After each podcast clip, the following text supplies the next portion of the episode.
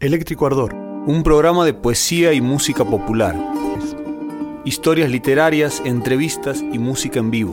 Porque una canción, como una estrella, de lejos parece un punto luminoso, pero de cerca es un universo vivo.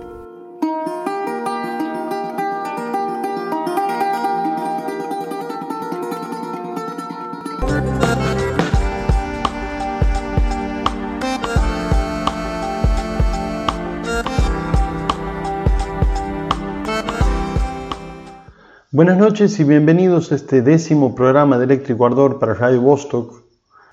Los contenidos que vamos a compartir esta noche, algunos han sido grabados en Radio Universidad y otros han sido generados para esta radio. El tema que nos ocupa esta noche será el lunfardo. Tendremos una entrevista con el licenciado Héctor Andriani. En el segmento Cuestión de Ganas, Sebastián Barrunuevo nos hablará del derecho a la guitarreada. En los Mendrugos del Olvido les contaré acerca de las piezas de Babel, en los discos de Ale estaremos hablando de Michel Camilo. En el segmento Taller de Muestras de esta noche compartiremos un poema de Cristóforo Juárez leído por Gastón Merino. Y como cierre del programa, pasaremos unas canciones en el más riguroso lunfardo o slang de las distintas latitudes del mundo.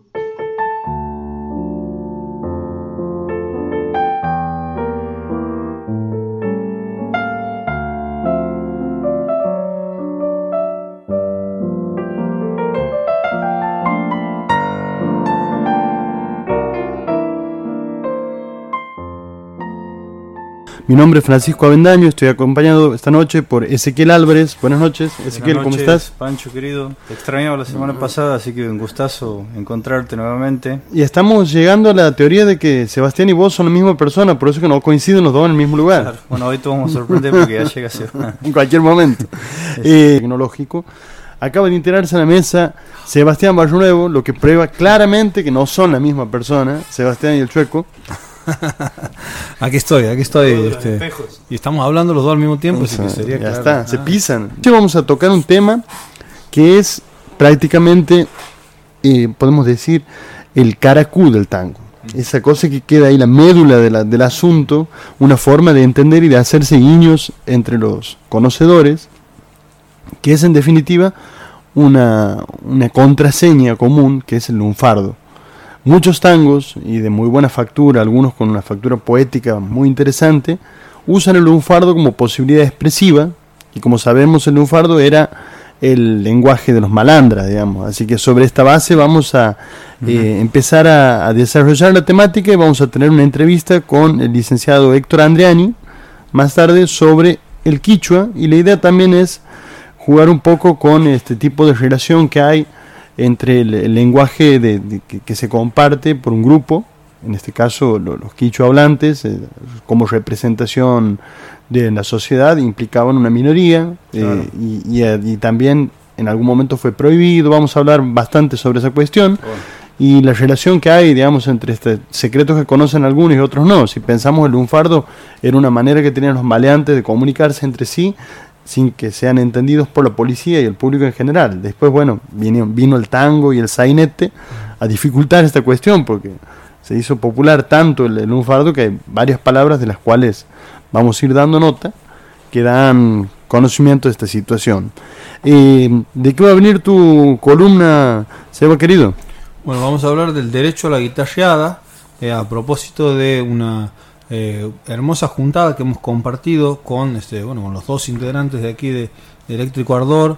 Eh, el día viernes ha sido un encuentro de un colectivo de abogados, el colectivo de abogados santiagueños que ha convocado este va el encuentro con la música, porque como ustedes saben, bueno, dentro de la de nuestro eh, de nuestra profesión, de nuestra colegiatura, hay muchos abogados guitarreros. Entonces, la idea era un poco hablar sobre el guitarrero y sobre la guitarreada como un lugar común dentro de Santiago del Estero.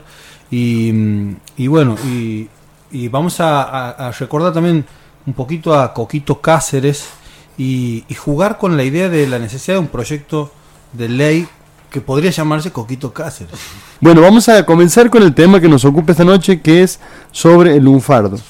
A este respecto, Dice el, autor del libro Antología del verso lunfardo, Eduardo Stillman, Para muchos porteños, hablar en lunfardo significa permitirse el uso de expresiones excluidas del diccionario académico, una afectada manifestación de independencia o de condescendiente trivialidad. Sin embargo, el lunfardo se define técnicamente en un nivel mucho menos sofisticado, porque no es más que el argot profesional de los delincuentes porteños, o como Borges dice, la tecnología de la furca y la ganzúa. Lunfardos se llamaban a sí mismos, a fines del siglo pasado, los ladrones de Buenos Aires, y el nombre sirvió por extensión para designar a su jerga. Como todo argot, el lunfardo es un lenguaje de élite, cuyo único fin es el disimulo o el secreto. La jerga criminal reemplaza las palabras o las transforma hasta hacerlas irreconocibles por necesidad. Este mecanismo de mistificación es guiado por asociaciones de ideas más o menos sutiles, de modo que la metáfora, lujo de los poetas, anda en el bajo fondo por todas las bocas. Y así el reloj es el bobo, por la facilidad con que es robado, el revólver el bufoso, por el ruido que hace, piojosa la cabeza, por los que a veces la habitan. Uno de los disimulos del lunfardo es el berre, que combina eh, que consiste en hablar al revés, gotán por tango, nami por mina, potien por tiempo. Otras de sus voces provienen del extranjero, parola, palabra, del italiano, brema, naipe, del argot francés, brem, jailaife, jailife, jailai, jaife, niño bien, pertimetre, del inglés significa high life, que significa alta sociedad.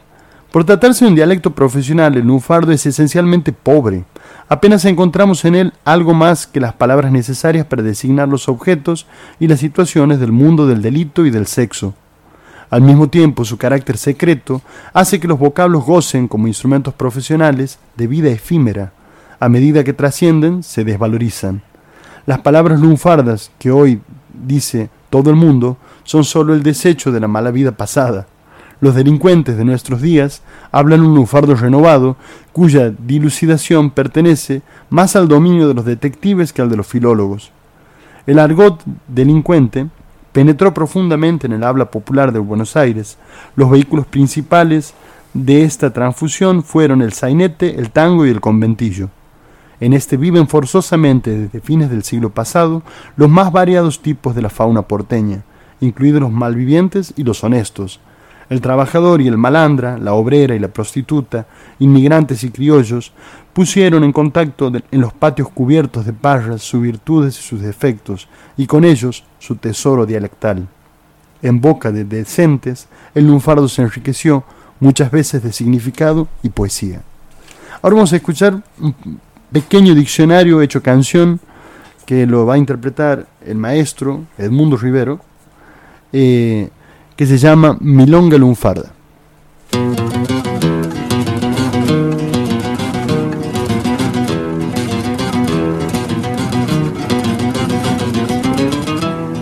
En este hermoso país que es mi tierra, la Argentina, la mujer es una mina y el fuelle es un bandoneón, el vigilante un botón, la policía la cana el que roba es el que afana, el chorro un vulgar ladrón, al sonso llaman chabón y al vivo le baten rana. La guita o el vento es el dinero que circula. Un cuento es meter la mula y al berre por el revés. Si pelechaste, tenés. Y en la rama, si estás seco. Si andás bien, andás derecho.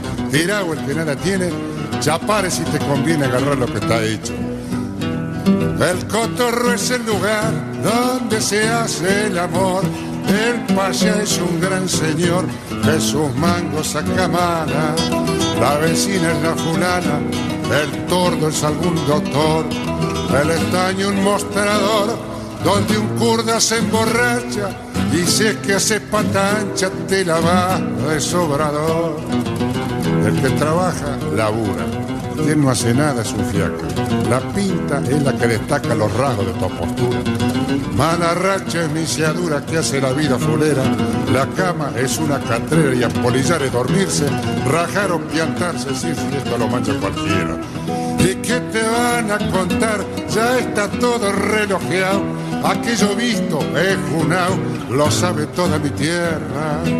Si hasta la Real Academia, que de parla sabe mucho, le va a pedir a Pichuco y a Grela con su guitarra, de esta milonga lufarda, me la musiquen de grupo. Acabamos de escuchar Milonga Lunfarda de Edmundo Rivero. El tema ya entre nosotros está trayendo una acalorada, no discusión, pero sí un intercambio de opiniones. Hablábamos fuera de aire la particularidad de este, de lo que decía Stillman, ¿no? Sobre eh, un lenguaje que está hecho para comunicar mucho, pero no a muchas personas. Y esta cuestión de, de poder comunicar o las cosas suficientes, vamos a decir, no mucho, pero quizás las suficientes para ordenar tu propio mundo, un mundo, hablamos marginal, por supuesto, ¿no? Y, e ilegal, porque son las dos características, que en el momento en el que se hace público y esas cuantas cosas que son dichas por este lenguaje son comprendidas por todos, dejan de tener sentido. Es como bien señalabas vos aquí, conocer algo como una, una, contraseña sabida, algo que se la sabe todo el mundo, de, de, hecho ya no sirve para nada, digamos, en, esos, en términos de el objeto. Sin embargo, queda esa musicalidad. Nosotros aquí hemos compartido muchísimas veces, por eso no lo vamos a compartir esta noche, el tango, el ciruja, que el tango del ciruja habla todo en perfecto lunfardo y es una historia de, de desamor, de traición, de delito, de, de muerte finalmente, ¿no? Eh, el ciruja que era listo para el tajo, dice, ¿no? Al cafiero le cobró caro su amor, lo termina matando, termina en la gallola, que en la cárcel, y hay un, casi el 80% del tango está lleno de lunfardo.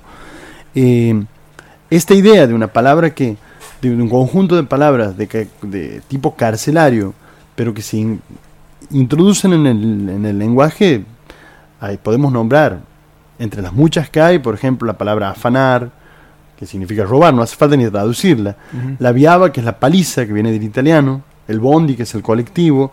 La changa, que es una ocupación transitoria. Uh -huh. Chamullar. La facha, que viene del italiano. La fiaca, que también viene del italiano. Eh, la guita, que es la plata. La... Es universal ya, ¿no? No solo, o sea, que Claro. trasciende la marginalidad. Mira, dice que pilcha viene del araucano pilcha, que significa arruga y que significa ropa. Mira la curiosidad, de dónde viene la palabra quilombo también. ¿Se acuerdan como cuando hemos tenido la entrevista con Claro. Carolina Saganías, que ella comentaba claro. de las muchas palabras que vienen del, del- de la herencia afrodescendiente? Está la palabra quilombo, que refiere justamente eso, a la reunión de, de- de los negros que, que se escapaban de, de una situación de esclavitud y hacen su propia organización. Que aquí se lo toma en el lunfardo como lío o desorden. Es un africanismo que viene del quimbudo. O sea, es- Mirá, o sea, digamos, eh, para nutrirse, digamos, todas las vertientes posibles, ¿no? todos los idiomas que andan dando vueltas. Desde el, desde el- el lenguaje originario hasta el, el europeo, vamos a decir, eh, eh, y una colección, como una colección de palabras, de herramientas, ¿no? Claro. De herramientas Eh, para una Incluso, mira, aquí una palabra, estamos tomando la nota de cultura.go.ar, el día del lunfardo, ¿no?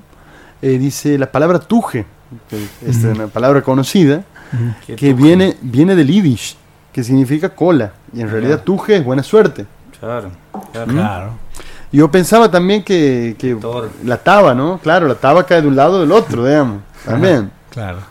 Eh, bueno, la palabra yuta, que viene de- de- de- del italiano, Y ya estás tabeando. Ya estás tabeando, claro, tabear de tabeando. juego de taba, exactamente. Eh, interesante, te digo, porque dentro de todo hay muchísimas palabras, hay muchas que ni siquiera la- la- las conocemos, muchas que las he buscado y no he encontrado, porque vamos a ir pasando por distintas canciones. Entre esas eh, hay algunas que son de difícil traducción, pero quería compartir unos poemas. Eh, a ver quién va a ser. Chan, chan, chan, chan. Sí, ¿cuál de los dos va, va- va a leer un poema en un fardo? Ahora los quiero ver, muchachos. Así de una. Tomá, derecho viejo. Día de bronca. Compadre, si no le he escrito, perdone. Estoy reventado. Ando con un entripao que de continuar pal- palpito que de seguir derechito camino de triunvirato. Pues ya tengo para rato con esta suerte cochina. Hoy se me piantó la mina y si viese con qué gato. Sí, hermano, como le digo, viera qué gato ranero, misio, roñoso, fulero, mal lancero y peor amigo. Si se me encoge el ombligo de pensar el trinquetazo que me han dado, el bacanazo no vale ni una escupida, y lo que es de ella en la vida me soñé este chivatazo. Más, no hay como vivir mucho para conocerlas bien, no piense que de recién se le pegan al más ducho. Aunque uno, aunque uno le crea un pucho, al contrario, el buen gavión no debe, no debe dar ocasión al adorno carneril. Nunca los crea tan gil al que le arruina el bullón. Yo los tengo junaos. Viera lo que uno sabe de viejo. No hay cómo correr parejo para estar bien en carrera. Lo engrupen con la maquera, con que tal vez ni serán del pelotón, del pelotón y se van en fija de cualquier modo. Cuando uno se abre en el codo ya no hay caso, se la dan, pero tan luego a mi edad que me suceda esta cosa, si es para abrirse la piojosa de la bronca que me da. Porque es triste a la verdad, el decirlo es necesario, que con el lindo prontuario que con tanto sacrificio he logrado en el servicio, me hayan agarrado de otario. Y lo peor es que la cama la supieron preparar. De llegarlo a sospechar, ¿cómo les dejo el programa? Créame, Pese a mi fama de vivo, entré por el cuento. Cuando mangié el argumento, no sé lo que me pasó. De la bronca que me dio, compadre, casi reviento. Sí, me la dieron con queso, pero no importa. A la larga me han de pagar esta amarga situación porque atravieso. Ni qué hablar, lo que es para eso se lo digo sin empacho. Siempre me tuve por macho y ni una duda permito. Ya verá qué dibujito les voy a hacer en el escracho. Bueno, que esta, que esta es quejumbrosa y escrita como sin gana, échele la culpa a la rana que me espiantó la cartona. Tigrero de la Madonna, veremos cómo se amaca, si es que el cuerpo no me saca cuando me toque la mía. Hasta luego, todavía tengo que afilar la faca.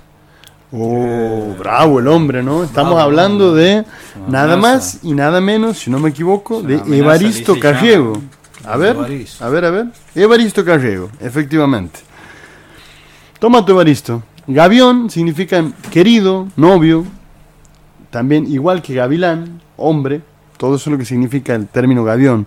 Y dicen en el tema mano a mano, que lo vamos a pasar esta noche más adelante, te engrupieron los otarios, las amigas el gavión, dice.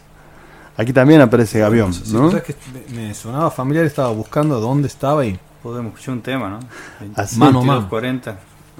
bueno, ahora vamos a escuchar el tema Cartón Junao por Darienzo y Echagüe.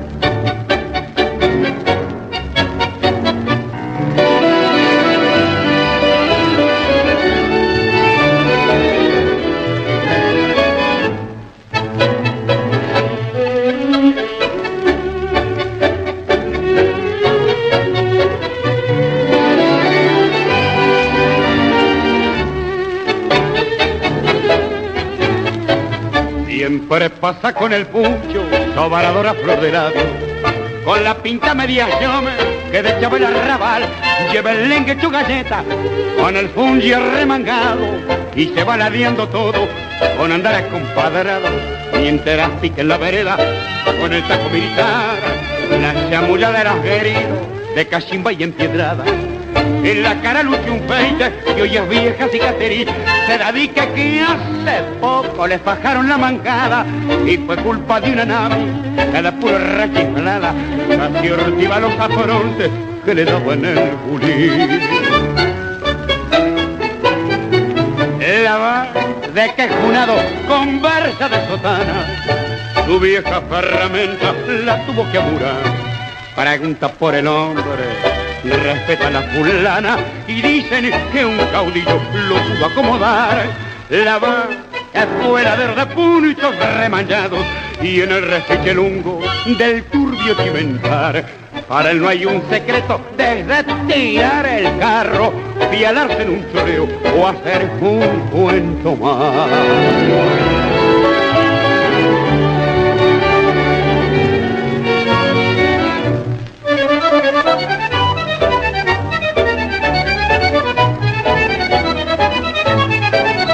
Tiene pinta borinera de gavión de rango. El yuguillo la levanta casi, casi hasta la nuez. Cuando juna el mayorengo, se las toma y pico. Se embalurda con dos cañas, le hace cruzar abanico. Y para andar algo piola, la jotaraba de chofer, la saluda con dequera. Y si marcas con un guía, pero yo que le remancho su prontuario bien lo sé, que no tiene más valor que un andar de contra a mano y los tiras. La otra noche fue por Gil que lo apuntaron cuando estaba haciendo pinta en la puerta de un café. Acabamos de escuchar Cartón Junao en la versión de Darienzo y Echagüe. Ahora vamos a compartir otro poema más de esta colección de Stillman. La muerte fue una chorra o chorra. La muerte fue una chorra. Se llevó a María Luisa en la carroza a la hora del té que no tomaba. Era una buena joven, algo flaca, de criar a su sombra con su cuerpo. Andaba por las noches distraída, como buscando a Dios, y se acostaba cansada de faroles y borrachos.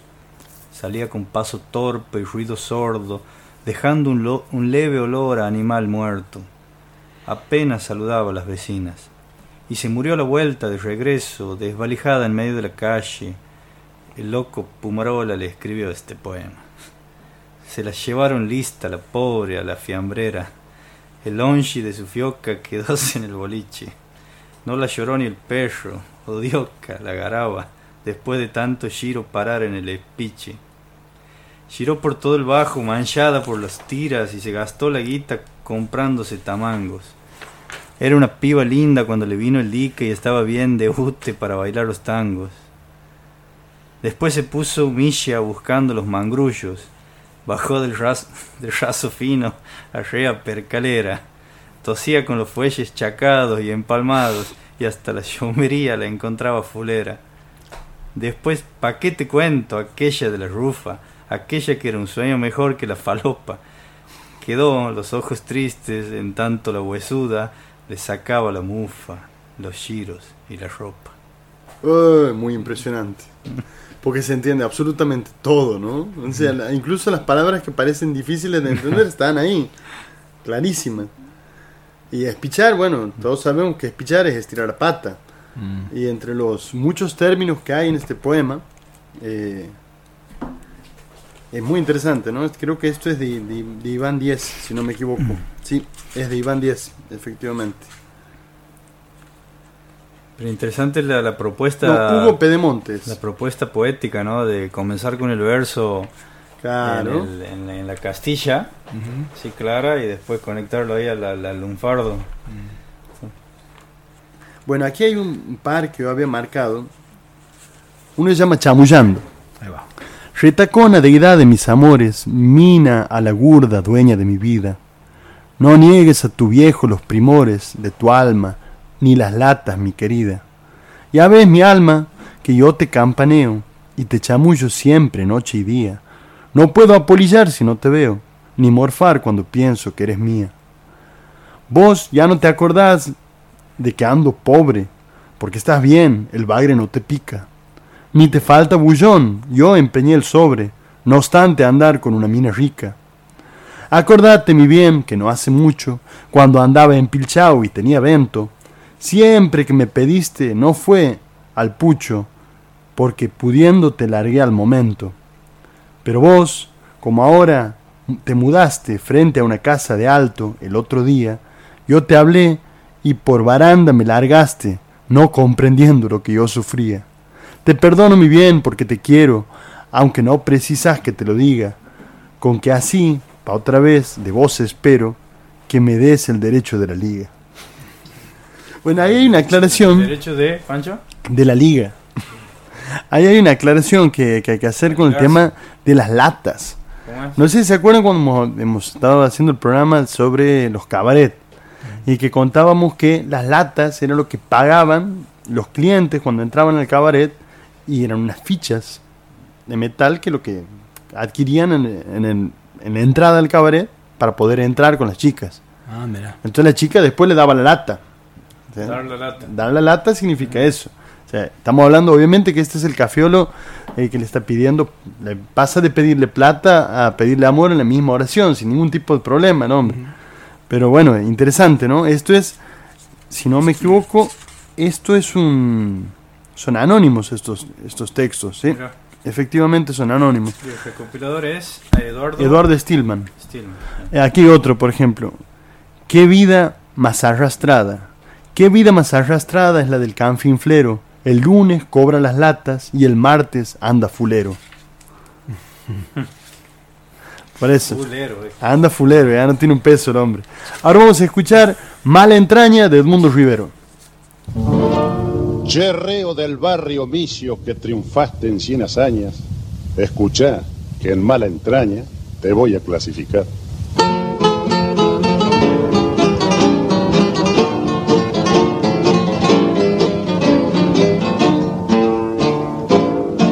Te criaste entre cafillos, malandrines y matones, y entre gente de avería desarrollaste tu acción. Por tu estampa en el suburbio florecieron los balcones y lograste la conquista de sensibles corazones. Por tu prestigio sentado de buen mozo y de varón, mezcla rara de magnate, nacido entre el sabalaje, vos sos la calle Florida que se vino al arrabal compadrito de mi barrio, que solo cambio de traje. ¿Quién te ha visto y quién te viera tirándote a personaje? Si sos un misto jaulero con berretín de zorza.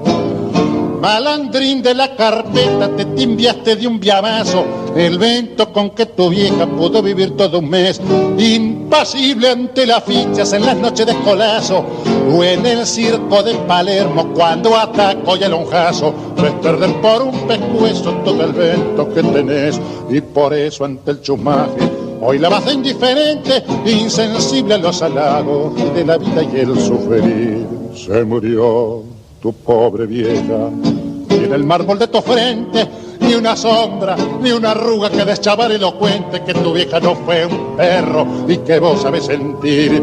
Pero al final todo cambia en esta vida rastrera y si arruga el más derecho, si lo tiran a doblar, vos que sos más estirado que tejido de fiambrera, quiera Dios que no te cache la mala racha fulera, que si no como un alambre te voy a ver arrollar.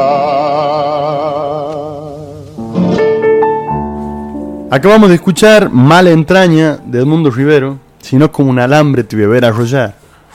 Eh, ahora vamos a leer otro poema. Estamos haciendo un- el desafío de leer, ¿no? En un Ah, leer el lunfardo y a primera, lec- a primera lectura. Así que la gente que nos está escuchando me puede mandar mensajes, haciendo observaciones. O De- insultándote en lunfardo también. Tal cual, no me ofendo. No, si no entiendes, pues. Y sí me alegro, si me, ale- sí me alaban. Seamos hermanos. Seamos hermanos, viejo. Ya lo dijo ese rana. Seamos hermanos. Seamos Ahí está. hermanos. Ya me criticó. Seamos hermanos, viejo. Ya lo dijo ese rana. Llamó Cristo un día que la milonga humana se había puesto fiera. Seamos hermanos, viejo, los que baten que no son alma de conejo. Y para que veas vos que seamos hermanitos todos, pron, pronta la oreja y escucha estos versitos. Sale el sol, ¡zas! y quema la flor y el perejil, tanto calienta al rana como calienta el gil. La luna no le pide permiso a don Marcelo y alumbra a los pelados y a los que tienen pelo. Cuando llueve, Anchorena se moja mismamente, como se moja el negro Raúl o su sirviente. Cuando llega el invierno, o por si acaso nieva, tiene frío el más reo como el gran Villanueva. Cuando se cae en una calle de ahí, una casa, se rompe la cabeza el más rico si pasa, lo mismo que si llega a cruzar por ahí un pobre.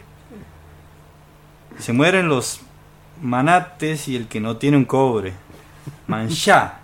Si uno no tiene ni un mango, ni uno solo, hoy no se cambiaría por el rico varolo que estiró las dos patas con todos sus morlacos y sin embargo viven muchos que andan sin sacos. Batí la ñarreguina de alvear con su brillo, si ella no sufre igual que madre con ventillo. Que te diga Naciano Moreno, el carrerista, si a veces no anda triste como cualquier corista de teatro de barrio, que bata la pagano si no sufre dolores como cualquier humano.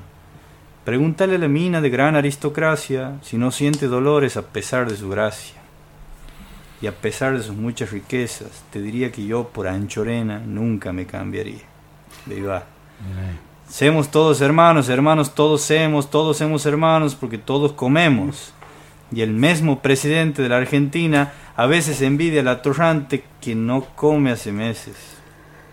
Semos hermanos viejos, ya lo dijo Serrana de Cristo, ya que todos al llegar la mañana tenemos que ir al fondo para poder evacuar y es un gran ignorante quien lo quiera negar. Sale el sol, ¡zas! y alumbra la flor y el perejil, tanto calienta el rana como calienta el gil, y Anchorena, que es rico como yo, sin ni medio tendremos que morir un día sin remedio. Seamos hermanos, viejo. Lo de Cristo el rana, y no hay vuelta que darle a la milonga humana. Seamos hermanos todos, seamos hermanos viejos los que baten, que no son almas de conejo. Sí, señor. Qué bien, ¿no? Eh, ¿De este, quién es? eh, a ver, veamos. A ver, vemos. Mm, Dante Linchera. Dante Ah, Linchera, Dante Linchera. Sí, hemos Francisco de. Bautista Rimoli. Se crió en el barrio de San Cristóbal. Qué bárbaro, ¿no? O sea, pensarlo al- a Cristo como rana. Muy bueno. Ahora vamos a escuchar el tango Uno y Uno, cantado por Carlos Gardel.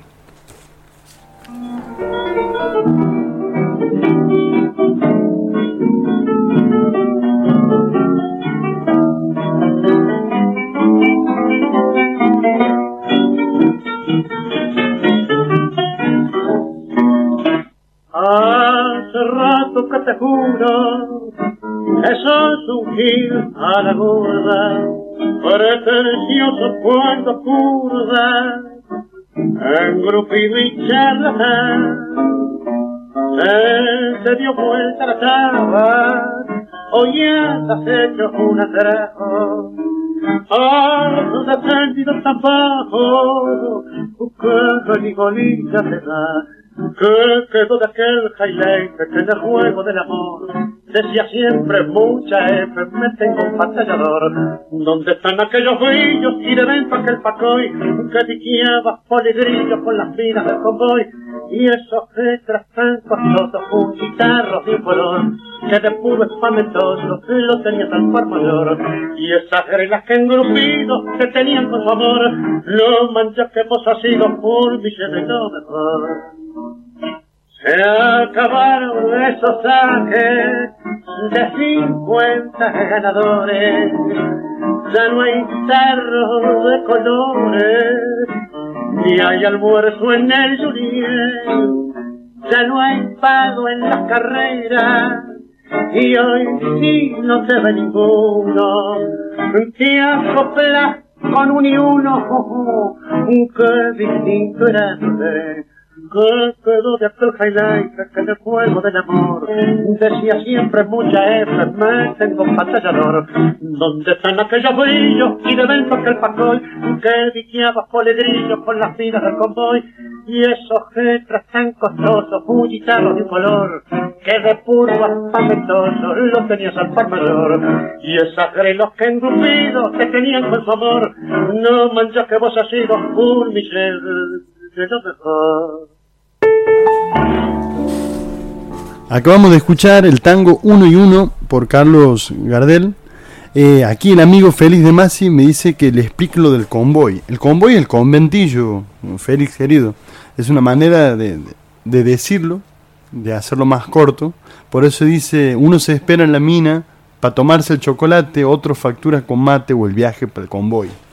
Sea, volver de, a la periferia de la, que venían, ¿no? Porque estaban ahí en medio del centro y vuelven a la periferia después, van al convoy. Eh, voy a compartir un, último poema y después vamos a, vamos a escuchar el tango mano a mano y a la terminación de ese tango vamos a ir a la entrevista, la segunda entrevista esta noche. Este es de Ángel Villoldo. Ángel Villoldo es el que le pone la letra al choclo.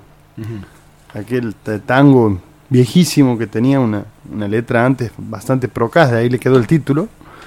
Eh, ahora vamos a leer un poema que se llama El Terrible.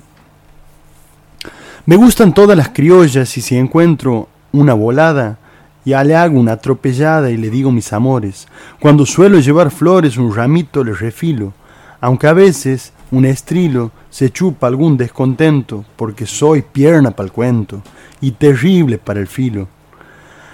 A bailes y comilonas a veces me han invitado y yo siempre he aceptado tan solo por cumplimiento. No vayan a creer que es cuento lo que dejo relatado. A bailar no me ha ganado ningún compadre chimango, porque soy pierna para el tango y terrible para el guindao. Mis amigos me conocen que no soy un calavera, farreo por donde quiera cuando llega la ocasión. Soy criollo muy picarón y ningún turro me engaña, porque tengo mucha maña y sé manejar el cuchillo. Soy pierna para el esquillo y terrible para la caña. Como sentí bordonear aquí en casa de Mariana y me acerqué hasta la ventana y me hizo entrar a cantar, me tendrá que disculpar esta selecta reunión soy criollo de corazón y amante de la guitarra, soy pierna para una farra y terrible para el bullón. Ahora vamos a escuchar un tango insólito, que hace tanto rato que no teníamos, por Joaquín Sabina, el tango de Mano a Mano.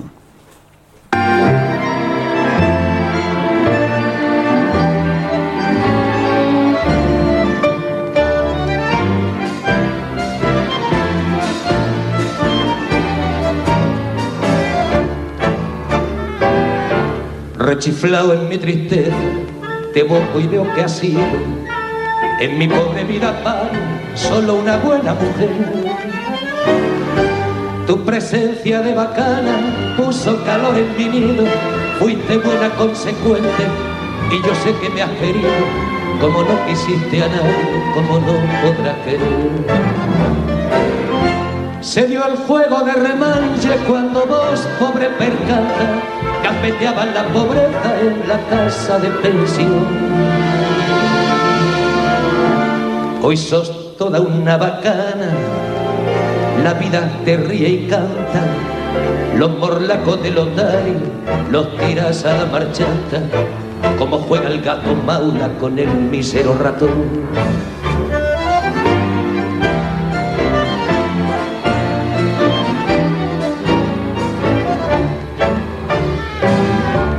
Hoy tenés el mate lleno de infelices ilusiones.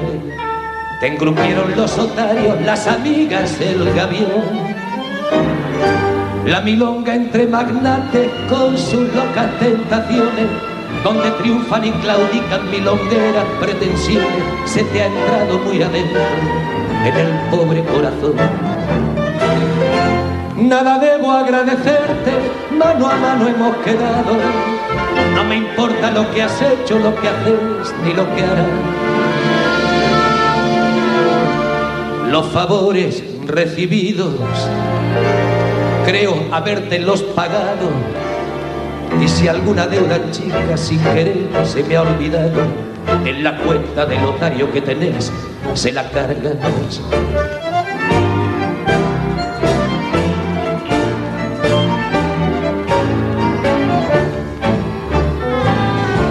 Mientras tanto que tu triunfo, pobres triunfos pasajeros, sean una larga fila de riquezas y placer.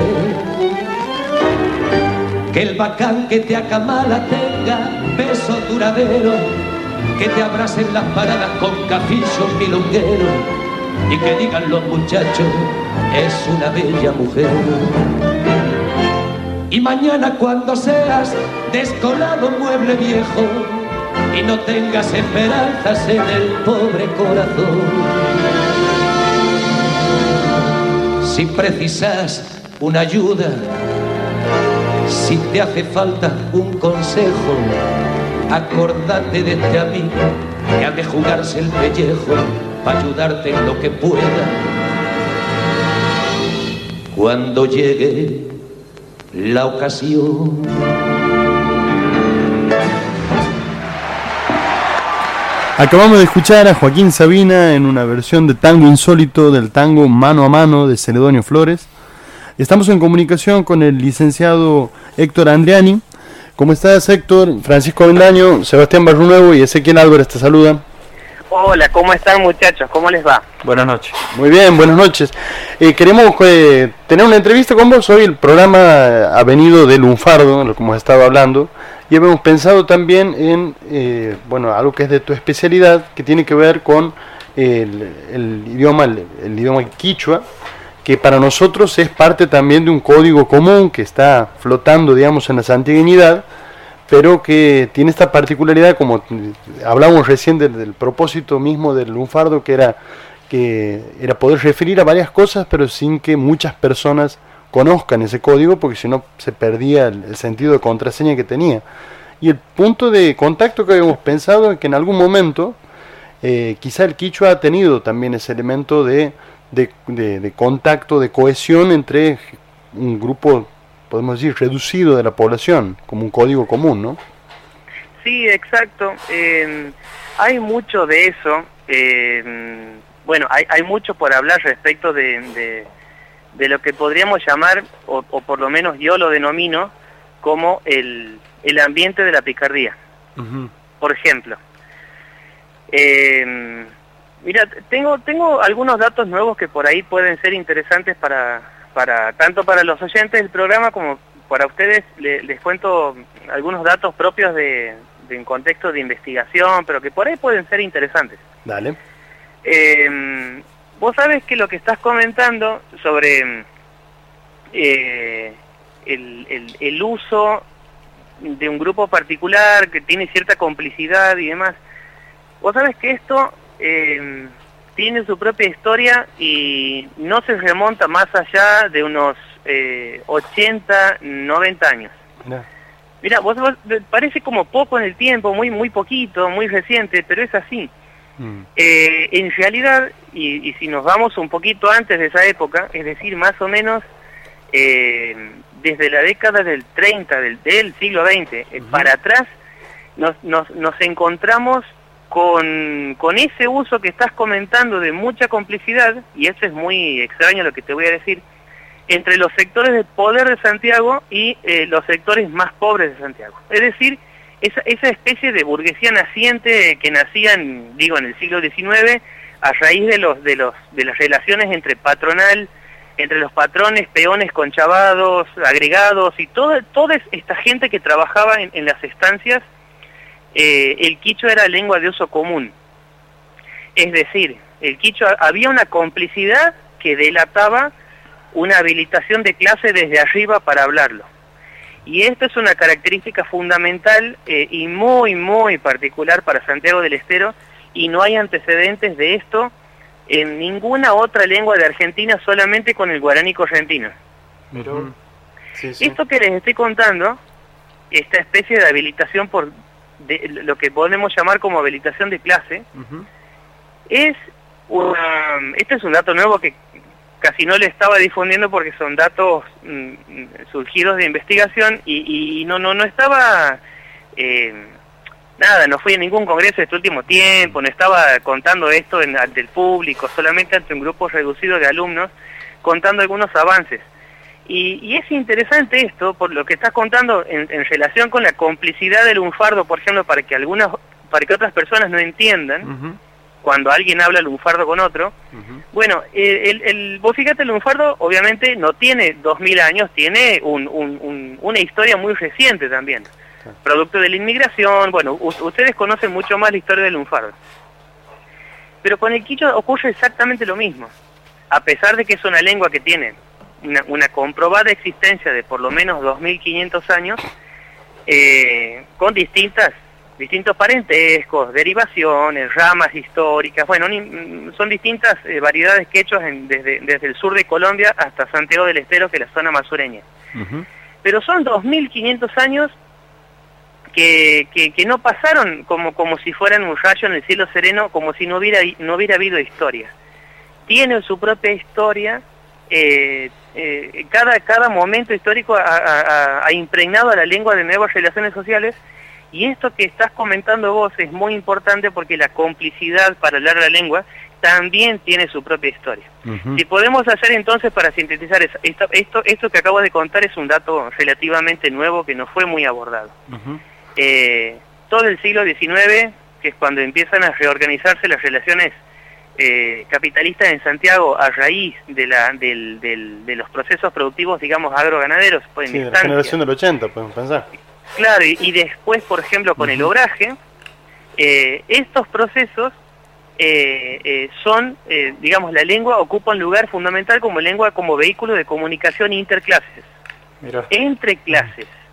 Eh. Vos tienes, por ejemplo, terratenientes de la, de la zona, o sea, perdón, patrones, después tienes terratenientes que, que, que empiezan a, a, acumular y demás, este, por producto del trabajo mismo, digo, empiezan a acumular capital, y después tienes eh, de la sequía del 37, que es una sequía muy conocida para Santiago, que genera una emigración muy grande a Buenos Aires, también hay eh, eh, migrantes santigueños que no son obreros pobres, sino que son también esa, esa burguesía en ascenso que viajó a Buenos Aires también y fue reemplazada por lo que vamos a denominar acá los turcos, es decir, sirio-libaneses que empiezan a llegar aquí a Santiago a acumular también capital político y económico, y ellos también, como, como bien se sabe, eh, la primera lengua que aprenden en el interior es el quichua.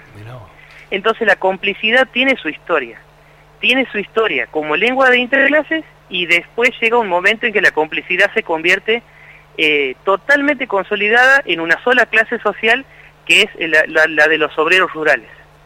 Eso, eso es desde el 30, 40 en adelante. Eso se lo puede observar desde la literatura, desde las memorias de los abuelos, y se puede observar de modo increíble cómo se consolida esa complicidad. Y me, pareció muy interesante por donde lo, lo, lo, lo, propusiste, porque es una vía de análisis muy importante, tiene su propia historicidad, digo, y, y no solamente compete al lunfardo, sino al quichua. Claro.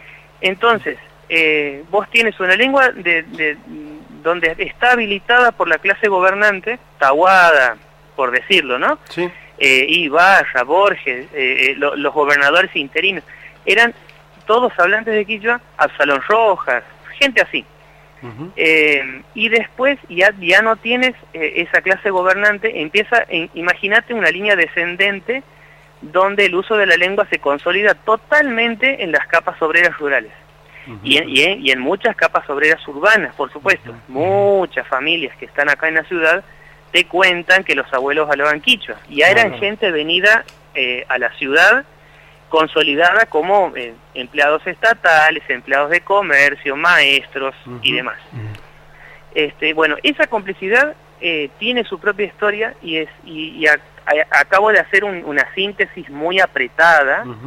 Pero que amerita es interesantísimo, eh, ¿no? Porque ser desarrollada a futuro, ¿no? Sí, sí, porque en definitiva eh, funciona, sigue funcionando como un elemento de, en, de, en, definitiva también de dominación, ¿no? Porque el que conoce ese lenguaje puede de, de, alguna manera entablar relaciones casi en apariencia horizontales, pero que son claramente verticales, ¿no? De, de, del, del, patrón al empleado, del, del terrateniente al, al, al peón.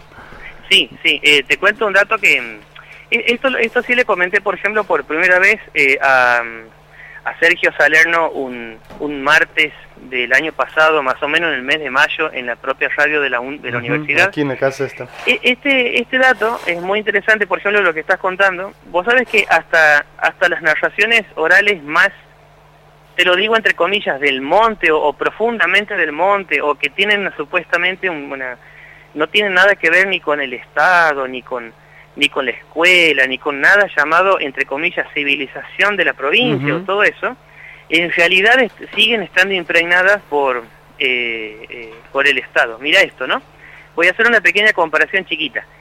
El, hay un cuento, hay millones de cuentos del zorro, pero te cuento uno solo, eh, de que este fue mm, recopilado en Catamarca en la década del 90 a una anciana.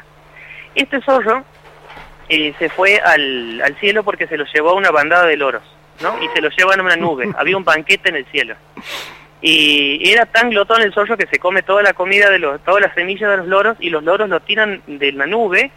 El zorro eh, se cae hacia, hacia la tierra, se despanzulla, muere eh, abierto con, con, la pancita y se, se desperdigan todas las semillitas y ahí nacen las plantas y los árboles en, en, la tierra, digamos. ¿no? Eh, es, como, es como relato originario eh, acerca de, de, cómo el zorro es un, a la vez que es pícaro, es un generador y un, un productor de naturaleza, ¿no? Mira, es, un, es casi una excepción a lo que es la, los casos del zorro, mira, eh, sin haber estado de acuerdo en, esta, en este tema, el programa anterior que hemos tratado el tema de la burla, y hemos hablado desde la perspectiva de, Bernardo Canal Feijó de los casos del zorro, y él habla de que, justamente el zorro tiene la, la particularidad de ser insolidario.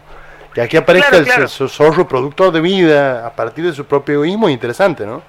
Claro, claro, eh, eh, es, es, interesante porque el canal en ese momento no tenía, eh, o sea, obviamente canal estamos hablando de, un, verdadero, digamos, intelectual con, con, muchísimas herramientas de, interpretación en su momento, pero este elemento que acabo de contar, este, no lo tenía a mano Canal en, en, el, en el sentido de eh, caracterizar al zorro no solo por su picardía o por su individualismo, sino por el efecto generador de naturaleza que bien lo describe después, años después, este, Washington Ábalos en un librito que se llama eh, Animales y Copias. Eh, el, este librito de Ábalos es de, em, si no me estoy acordando mal, creo que de, de, fines de la década del 50, Animales, leyendas y coplas se llama. Y ahí aparece esta, caracterización que eh, enriquece un poquito más el perfil del zorro. Pero te cuento algo más. Este, esta narración que te acabo de contar es de eh, Catamarca. Si nos vamos a narraciones de zorros desde la década del 20, 30 eh, en adelante, nos encontramos con un zorro, en Santiago del Estero digo, el zorro Juan, que también es pícaro, sí, que también quiere salirse con la suya, pero ya no es este, un, una especie de mediador entre el orden celestial y el orden terrenal. Como el orden celestial aquí estaría metaforizado por los loros en, en las nubes, y el orden terrenal sería, bueno, la tierra que no tiene ninguna semilla y el zorro contribuye a, a reproducirla, eh, a la naturaleza, digo. En este caso, los, el zorro santiagueño está totalmente impregnado de las relaciones eh, con el Estado desde la década del 20 en adelante. El zorro se encuentra con la, eh, con la iguana, que en, Santiago siempre es el comisario iguana, eh, y de ahí, de ahí te voy adelantando de qué se trata, y le dice que ya no hay muchos alimentos para los animales en el monte, a tal punto no hay alimentos que los zorros se han tenido que convertirse en mistoleros. Eh, es, una, es una pequeña ironía del cuento, del narrador, porque este, el manjar del monte, que es el mistol, el zorro tiene que eh, sentirse obligado a comer el manjar, ¿no? Pero eso, es una ironía. Dejando de lado ese punto, le dice a la iguana que, que, eh, por favor gestione un permiso para los animales del monte para que puedan comer. Entonces, imagínate esto, el comisario iguana tiene que emitir una orden de permiso. Eh, se encuentra con el bullo, le piden la, orden al bullo, el bullo le dice a la iguana, sí, lea el, permiso, aquí lo tengo en mi pata trasera. Cuando va la iguana a buscar la, el, permiso, el bullo lo patea, eh, la iguana eh, es pateada y vuela para el lado del monte, el bullo le pregunta al zorro si también quiere leer el permiso y el zorro ahí astuto le dice, no, no, gracias, yo no sé leer, le dice, ¿no? Y, y se mete adentro del monte eh, escabulléndose como zorrito. Noten que en este cuento, que gracioso por el cierre que tiene, pero noten, el zorro es analfabeto, el zorro es un agente entre el Estado y las comunidades, es decir, que el zorro santiagueño, de, impregnado por las relaciones sociales del siglo XX, no, ya no tiene que ver con el orden celestial, sino con el Estado, ya no tiene que ver con, eh, con la tierra plana donde reproduce la naturaleza, sino con las comunidades que pasan hambre. Es decir, el zorro santiagueño está impregnado de las relaciones sociales establecidas por el Estado, de las relaciones sociales establecidas por, por, por la hambruna en, en el monte producto de la sequía, y el zorro deviene un operador político. eh, cualquier parecido con la realidad no será coincidencia. Llevando, Y- volviendo al Ajá. tema de, de la relación de, de- del lenguaje, ¿no? Eh, Sí. Vos hablabas de un idioma que tiene 2500 años. Eh, la, el- la imposición, yo lo pienso esto desde mi ignorancia, ¿no? Porque verdaderamente mi conocimiento Sí, sobre sí, el sí, quichua sí. Es, es más bien esporádico y, y fragmentario, pero pienso en, en la misma relación que había entre los romanos con la, la implementación del, del latín. Vos has visto que se consideraba Sí. bárbaro el que no hablaba latín, y por otro lado la gesta civilizadora de los romanos implicaba extender las fronteras de su propio lenguaje, de su propio idioma, mejor dicho. Y en, Totalmente. y en el, en el quichua pasa algo similar también, ¿no? Hablamos de los confines de un- del imperio incaico, por ejemplo, que vendría a ser Santiago, y, y la unificación de todo este territorio a partir de una misma lengua. Sí, hay que eh, hay un- una frasecita que siempre eh, comentamos a los alumnos antes de hablar un poco sobre historia eh, historia andina, que es el justificativo para hablar un poco de la historia de la lengua. Eh, el, el camino del quichua o del quechua en este sentido eh, no es el mismo camino que el camino de los incas, por ejemplo.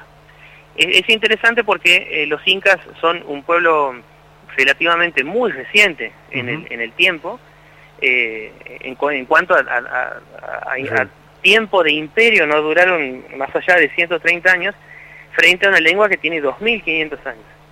Y es interesante porque eh, hay otros grupos sociales que, que, eh, colaboraron en la difusión de la lengua muchos, a- mucho antes de los incas, e incluso hay evidencias ya muy eh, aceptadas y habilitadas por el campo científico de que los incas eh, hasta, eh, hasta en, en una etapa ya superior de expansión de su imperio en realidad hablaban aymara. Y ya se sabe, por ejemplo, hay algunos cantos que se han descubierto para para mm, este Tupac Yupanqui, que era el hijo de Pachacútec, que están en Aymara. O sea, eh, ya había una etapa importante de expansión del imperio, que, que estamos hablando ya de 30, 40, 50 años de, de expansión del imperio, y todavía tenemos cantos de eh, escritos, en, digamos, cantados, quiero decir oralmente, en Aymara, en, en honor a, a Tupac Yupanqui. Y hay una tercera lengua, que esto casi no se sabe mucho, Sí, que la es el puquina. De la nobleza, ¿no? El, el- el- la lengua se quedó cuando cuando ya estaban los incas establecidos como imperio quedó como una lengua muy secreta de la nobleza Claro. exactamente. Pero en, en su momento cuatro siglos antes fue la lengua de uso general de ellos cuando todavía no eran incas cuando todavía no vivían en Cusco y cuando todavía eran un pequeño señor- señorío coya que vivía en el lago Titicaca es decir miles de kilómetros al sur de, de Cusco este, todavía no estaban establecidos. Digamos que los incas en, en síntesis son un pueblo que cuando se cae el imperio de Tiahuanaco hablaban puquina, deciden hacer una especie de viaje eh, de migratorio total, un éxodo total del pueblo, se asientan en Cusco, eh, son una especie de pueblo satélite ahí en Cusco, empiezan a adquirir poder, adoptan el aymara como lengua de uso general, cuando ya eh, logran aglutinar todo el poder necesario, empiezan a expandirse ya como incas, hay un cambio ahí de, de denominación, y, y los muchachos cuando van expandiéndose, tanto para, el, para la zona eh, oeste de Perú como para el norte, se van encontrando con distintos pueblos que van venciendo y todos estos pueblos ya estaban hablando una variedad de quechos que era una variedad general para comunicarse entre muchos pueblos. Ah, mira. Y o sea ahí- que ya es estaba decir- el fenómeno de, de lingüístico, exacto, estaba exacto. lo usado, digamos. Imagínate, ya eh, los incas, bueno, ya está 600 años, o sea que eh, más o menos ya uno- unos, unos 1800 años y estaban hablando los muchachos. Eh, cuando llegan los incas, entonces dicen, ah, no, gente, sigamos expandiendo, pero adoptemos esta lengua porque al parecer es la lengua, es el vehículo de comunicación de muchos pueblos y ahí es donde adoptan recién el quechua como lengua del imperio. Eh, e- e- este camino que tiene, eh, esta historia particular que tiene la lengua, antes de los incas, que tiene una historia muy rica, y después de los incas, eh, hace que se problematicen esas ideas generales que hay a veces en la sociedad de que asocian el quechua con los incas siempre, ¿no? Este, la lengua tiene su propio camino, eh, la lingüística ha logrado reconstruir todo un árbol de variedades quechuas, algunas variedades ya desaparecidas y otras variedades que se siguen hablando, este, y que es un árbol muy interesante y que, y que no, no se reduce solamente a la variedad eh, que se habla en Cusco, que supuestamente es la variedad imperial. Y, en realidad es, es interesantísimo esto si vos pones a pensar que, que, han tomado un hecho preexistente y lo han utilizado para, para la, la, la constitución de su propio imperio. Eh, es muy interesante porque en definitiva prueba también el poderío de, de, de esa lengua, ¿no? La lengua fue eh, una gran ayuda para, el, para los incas en, su, en, la expansión territorial y después la lengua quechua fue eh, un, una ayuda impresionante para los, para españoles, los españoles claro. en su expansión territorial. Eso hay que sí. decirlo también, obviamente no, no, no se puede dejar de, de nombrar cómo se impregnaron las, las relaciones coloniales después.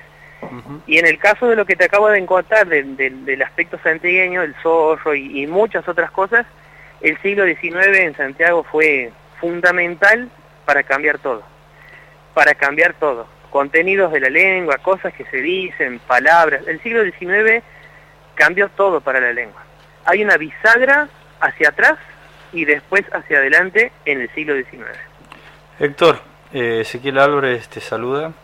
Hola eh, viejo, ¿cómo estás? Bien, bien. Eh, bueno, habló del quechua, habló de la aymara y la coyuntura de alguna manera ordena las prioridades y te quiero llevar a, a, Bolivia, lo que está aconteciendo y sucede ahí. ¿Crees en ese sentido que esa lengua común de los pueblos originarios puede funcionar como un factor ordenador de la resistencia o no sé qué mirada tienes con respecto a eso? Sí, en, en Bolivia, imagínate, hay, es una cosa muy complicada porque hay 36 lenguas. Eh, Armá, eh, les propongo este ejercicio, ¿no? Imaginen una bolsa que representa las 36 lenguas, ¿no? Uh -huh. Bueno, de, eh, esa bolsa, eh, imaginen que representa el 100% de todos los hablantes de, de, lenguas indígenas de Bolivia. El 98% representa a la Aymara y al Quechua. Claro. El 2% restante representa a las otras 34 lenguas. Ah, es decir, son lenguas eh, que están en un estado muy crítico en un estado de lo que se llama, eh, hay un concepto que se utiliza que es el de diglosia interna. La diglosia es una es la relación de poder entre una lengua y otra. Claro. Eh, eh, siempre se habla de diglosia entre el quechua y el castellano, sí, pues el aymara y el castellano. El inglés y el, pero el español también, es, ¿no? Claro, claro, esto sería diglosia interna, es decir, claro. Hay gente de las tierras bajas que tienen que ir al, al mercado, dejan de hablar, por ejemplo, chipaya, tienen que ir a hablar quechua en el mercado porque si no, no les van a poder vender nada porque no, no los van a entender, por ejemplo. Mm. Entonces la lengua dominante en ese mercado, por ejemplo, no sé, en la zona, en la zona de Tipnis, es el, el, el, el quechua y no el castellano.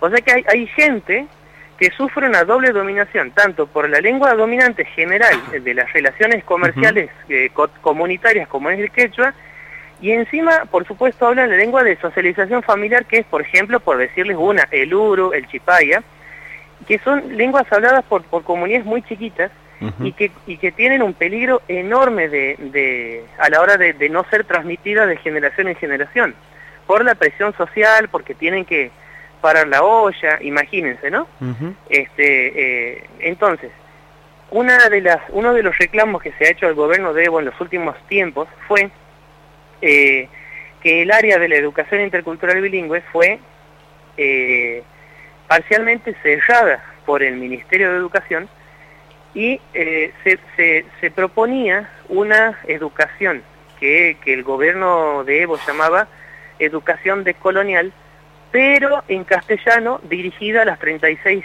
comunidades indígenas, digamos, lo cual uh -huh. era un, un, contrasentido. Claro, sí, Esa sí. fue una de las críticas que se hizo desde los últimos 10 años desde, desde muchos sectores que están luchando por una, por una educación intercultural bilingüe de calidad en los pueblos, eh, porque el Ministerio de Educación es, es, muy contradictorio lo que les cuento, ¿no? Porque el gobierno de Sánchez de Lozada y el de Mesa, los gobiernos más neoliberales que se imaginen, promovieron mucho la educación intercultural bilingüe, pero por la presión de las bases indígenas. Uh -huh. Eso, eh, es decir, es una cosa extraña lo que les digo, pero, pero bueno. Habilitación de clase de nuevo. Claro, hay una habilitación, pero por, eh, digamos, es, es cuando es cuando la, la voluntad política tiene que ceder en cuanto a demandas, ¿no? Mm. Bien.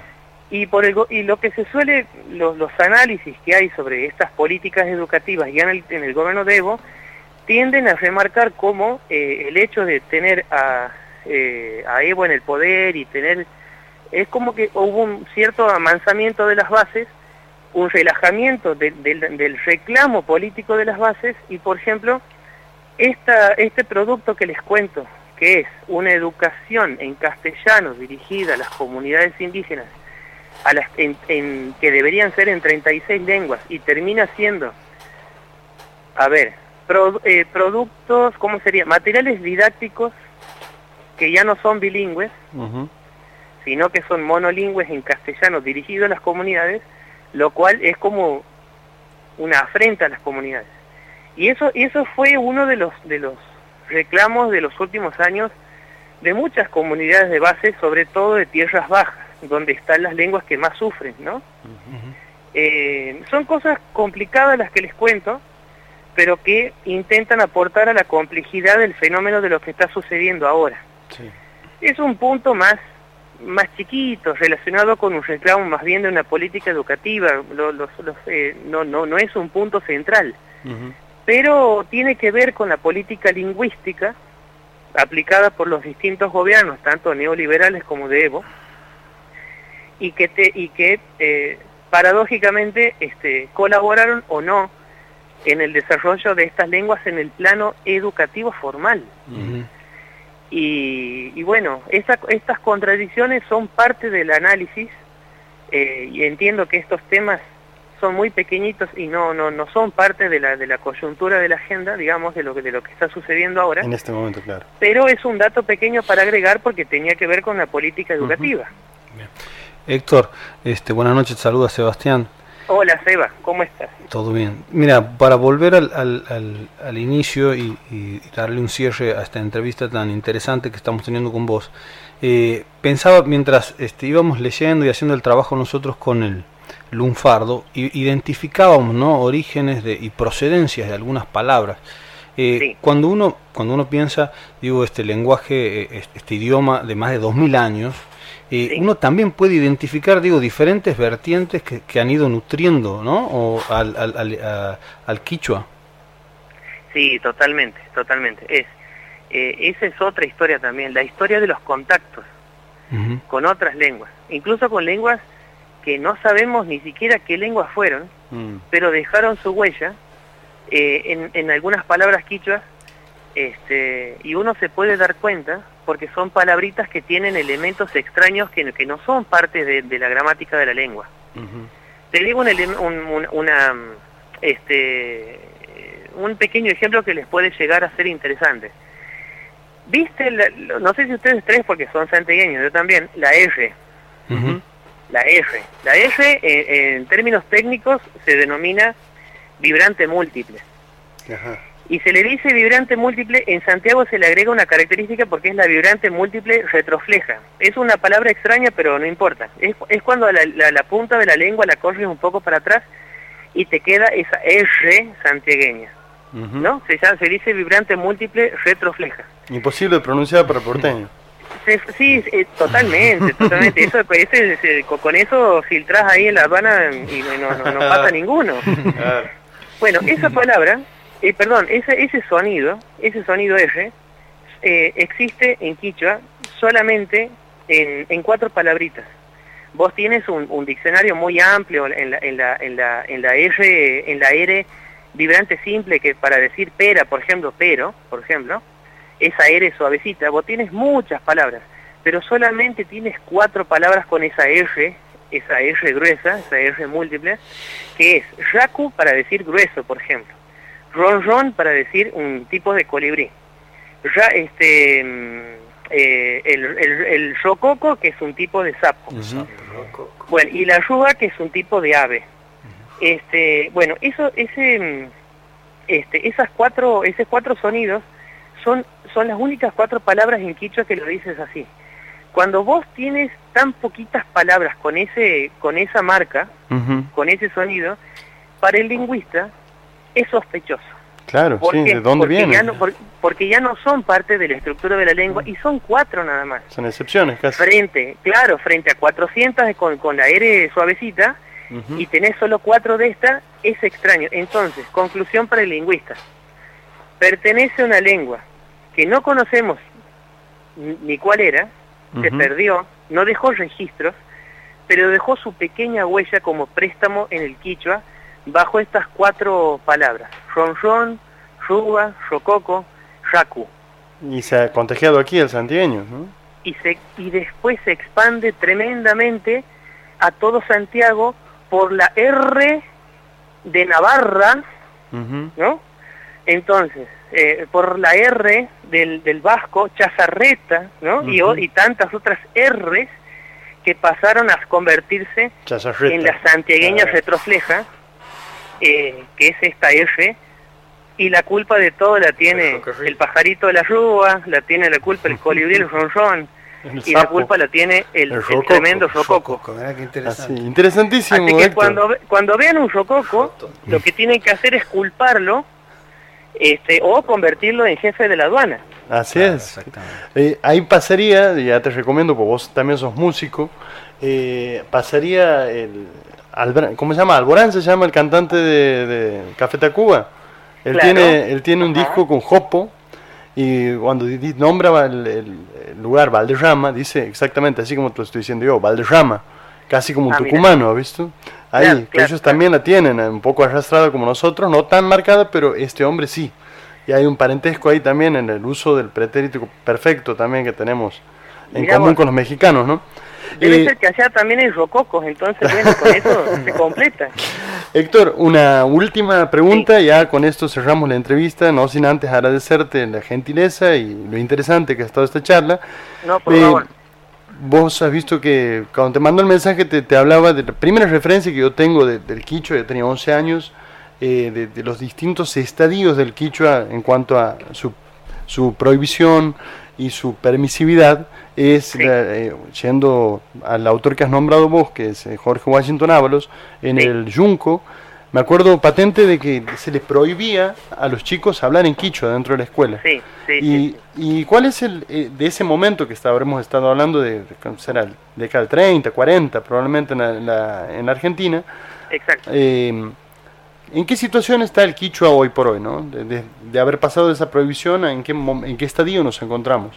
La, la prohibición también tiene una historia, eh, comienza eh, en la década del 30, se afianza fuerte, fuerte en la década del 40 con, con los primeros, con el, es decir, con el primer peronismo aquí en Santiago.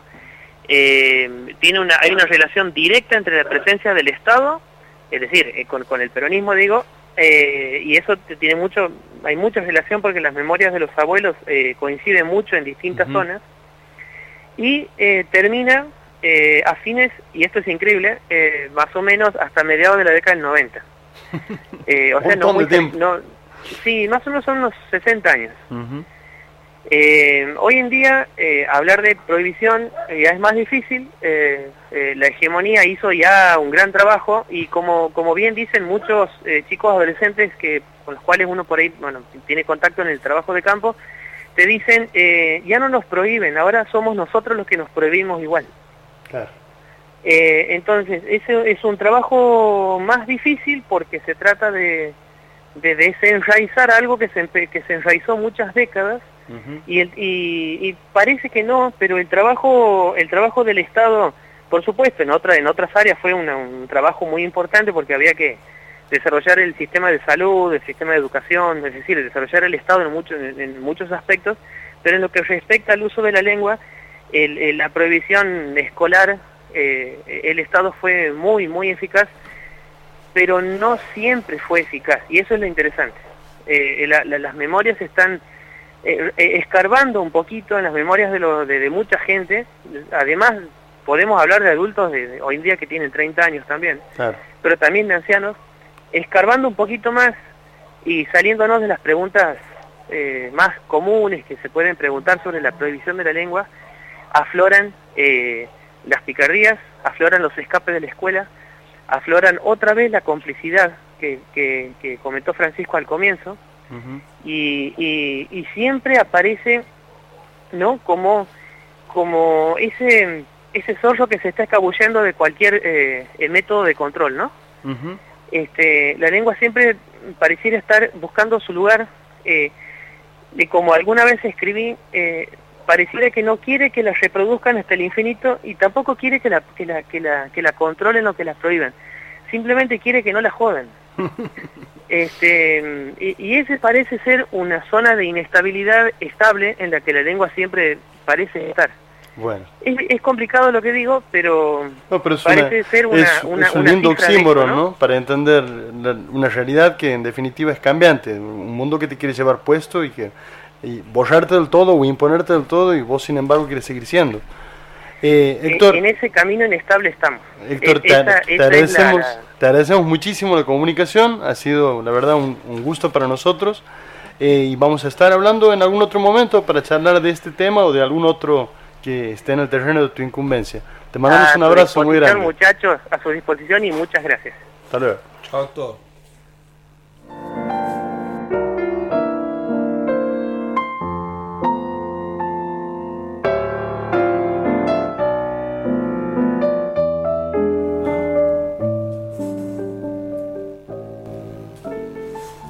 Bueno, este en el segmento Cuestión de Ganas del día de la fecha vamos a, compartir eh, un texto que se llama Derecho a la guitarreada. El acto creativo de las normas reside la mayoría de las veces en la sociedad, en aquello que se llama costumbre.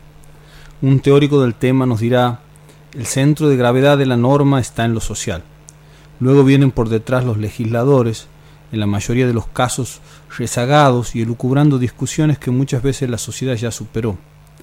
En Santiago del Estero, guitarrear es un derecho desde hace muchísimos años.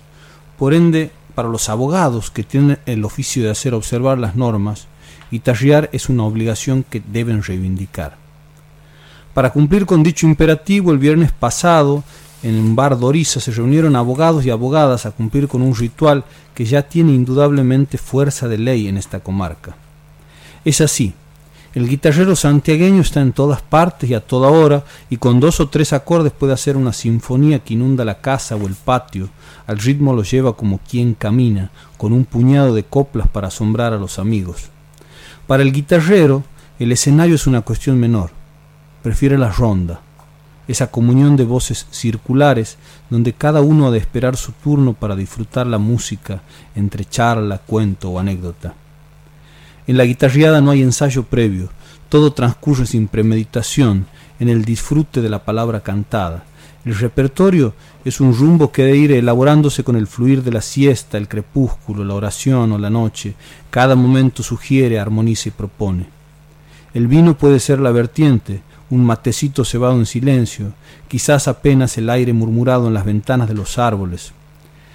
La guitarreada puede ser una chacarera sin final o un momento de profunda intensidad que se desgrana en un acorde, en una sola canción pulsada con sentimiento. El guitarrero por excelencia no se hace de rogar, le piden que cante y arremete. Hay guitarreros con sus apuntes, esos cancioneros anillados de antaño, manchados con vino, ajados por algún fuego sorpresi- sorpresivo, y también los hay memoriosos que cantan sin machete, toda la noche. El guitarrero es un ser sin nombre, una entidad santiagueña que recibirá la categoría de guitarrero un día, y después lo presentan así y queda bautizado para siempre. Va a venir este chango que es un gran guitarrero, este es guitarrero, y vos qué sabes hacer. Cantate una que sepamos todos, así murmuramos todos un sentir de cuerdas. El guitarrero aglutina, convoca, genera una dinámica distinta, por momentos protagoniza y por momentos sabe desmarcarse en un silencio respetuoso. Algunos profesores suelen decir en la facultad o la escuela, no me guitarres, como si el vuelo imaginativo del estudiante con poco estudio no tendría ningún valor. La guitarreada es el instante mágico del encuentro. Todos son imprescindibles en esos momentos, donde sobreviene el silencio que lo llama. El guitarrero puede esperar algún pedido para agarrar el envión, pero nada más, no especula. En la guitarreada tararean todos, algunos hacen sus pedidos, así está la singular ceremonia impostergable y también sorpresiva en su devenir. Fluye y se va encaminando. El placer se desgrana en cada copla y en la prestancia de todos, para escuchar y para cantar. Coquito Cáceres Fue uno de esos guitarreros notables de Santiago. Su picardía cuando entraba al desaparecido rincón de los artistas es aún hoy recordada. Antes de interpretar, por ejemplo, un clásico tango, recordaba la visita de Gardel por Santiago, haciendo constar que fruto de una relación que el Zorzal tuvo con una santiagueña había nacido él. Dicho lo cual, vociferaba, de Lepera y mi papá interpretaré el tango Volver. El guitarrero aquí en Santiago es una especie que abunda, por lo tanto necesita una regulación urgente como un distinguido sujeto de derecho.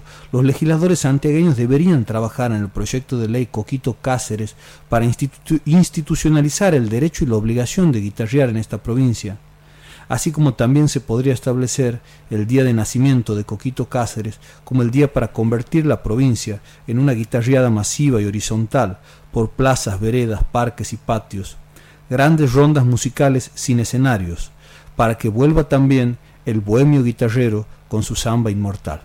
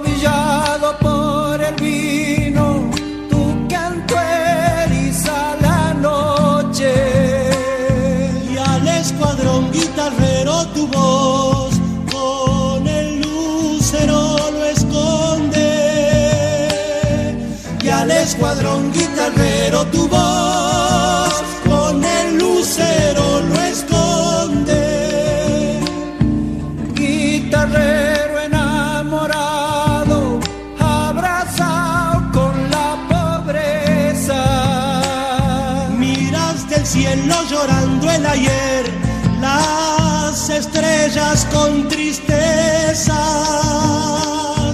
Miras del cielo llorando el ayer las estrellas con tristeza. Solito como la urpila, Coquito Cáceres canta, canta pechando la pena su voz de su bohemia atormentada. Pena su voz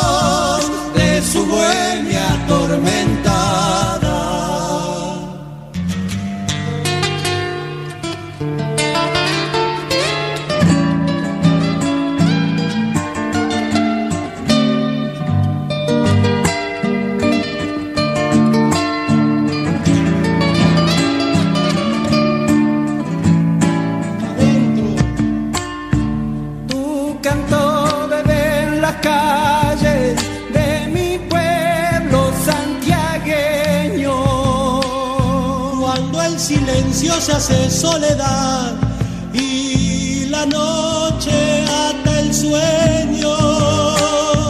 Cuando el silencio se hace soledad y la noche ata el sueño.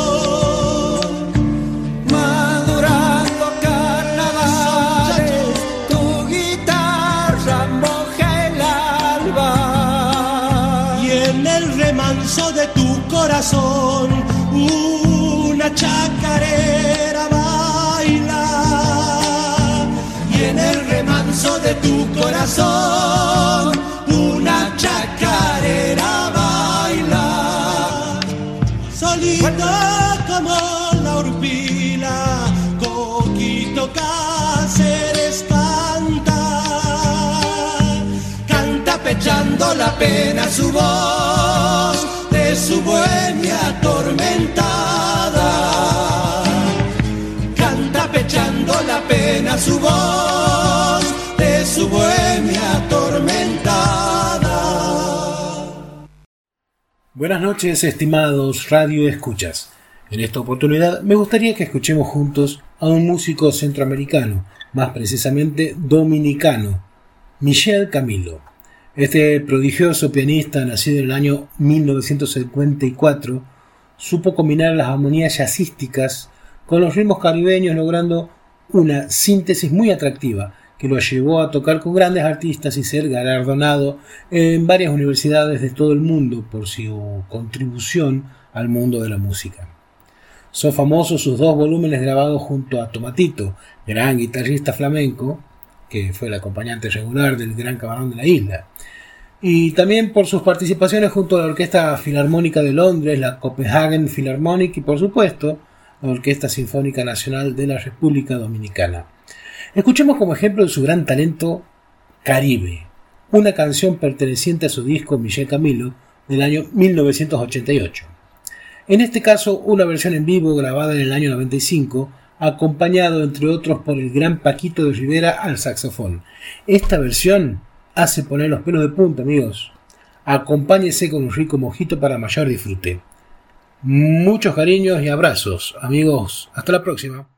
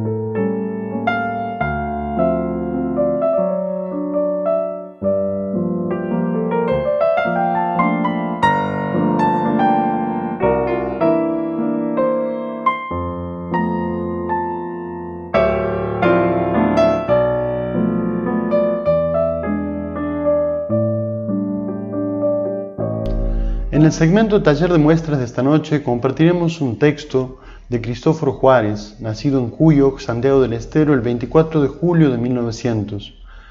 Muere en Santiago del Estero el 10 de marzo de 1980.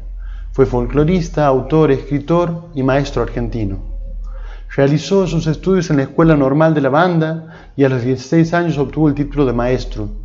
Desarrolló su labor de docente en Villa Salavina y tras contraer matrimonio con Clara Rosa Caporeletti, se trasladó a Suncha Corral, donde continuó enseñando. Se jubiló de la docencia como director en la isla en 1955, participó del Consejo Federal de Educación como vocal y como presidente. Publicó poemas y artículos periodísticos en las revistas Picada y Vertical, en los cuadernos de cultura de Santiago del Estero.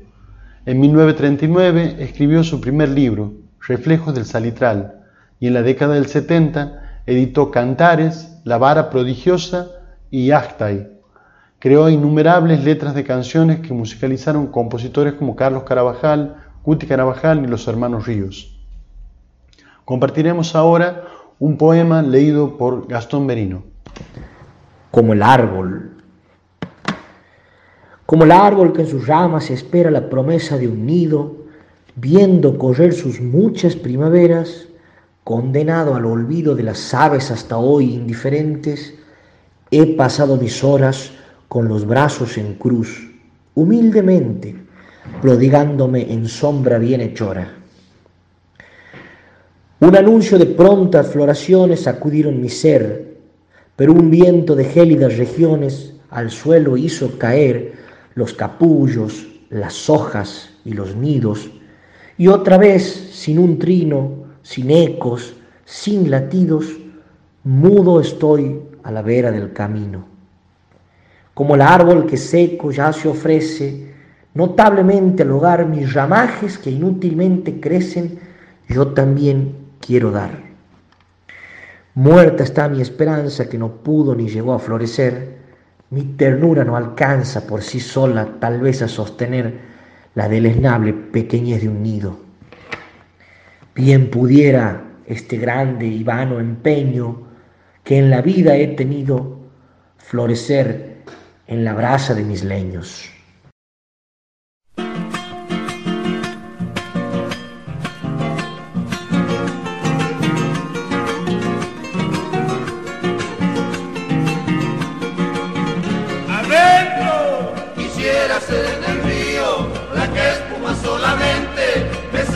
Brazos ajenos, deshacerme en la corriente.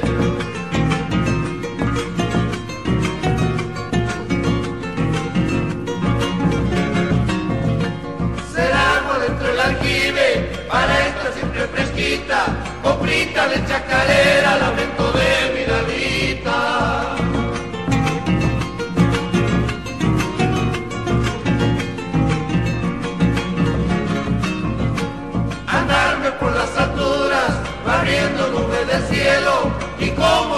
pasar sin dejar rastro en el suelo.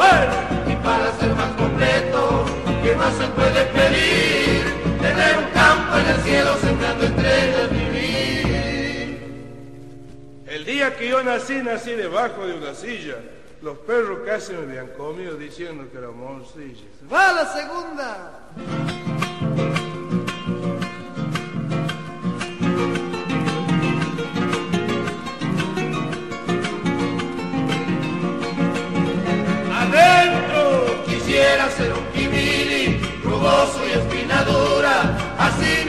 Sacude buscando fruta madura.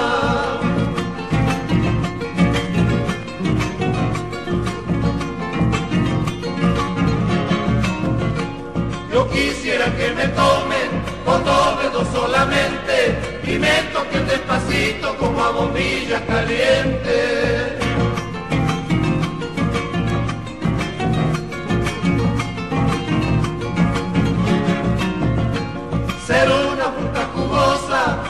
Peligro como tuna, de pelarla con cuidado, de comer nada más que una.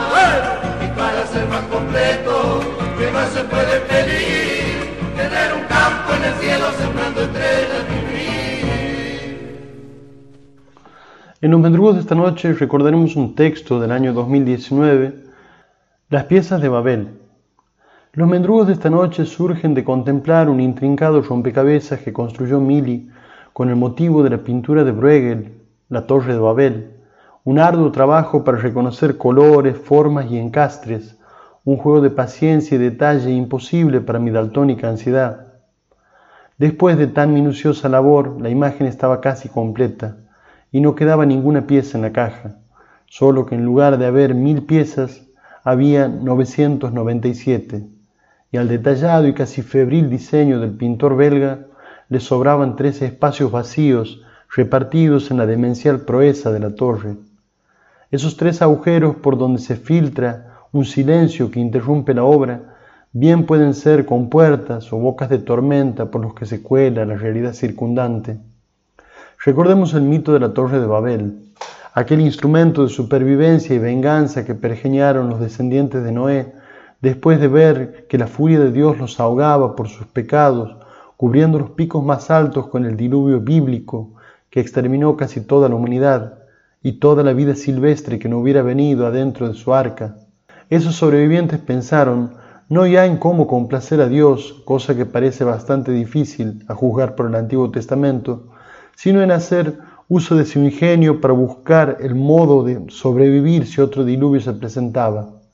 Habían decidido, como también trataron de hacer los titanes con los dioses olímpicos, llegar por medio de su ingeniería a los cielos y poner las cosas en orden con Dios. Para los titanes, el modo de intentar ese asalto olímpico era amontonar las montañas una sobre la otra. Para el pueblo de Noé, la obra de ingeniería venía avanzando a toda velocidad y era un solo pueblo con una sola lengua, unidos en una misma tarea, sobrevivir al próximo diluvio y dar un escarmiento a Dios.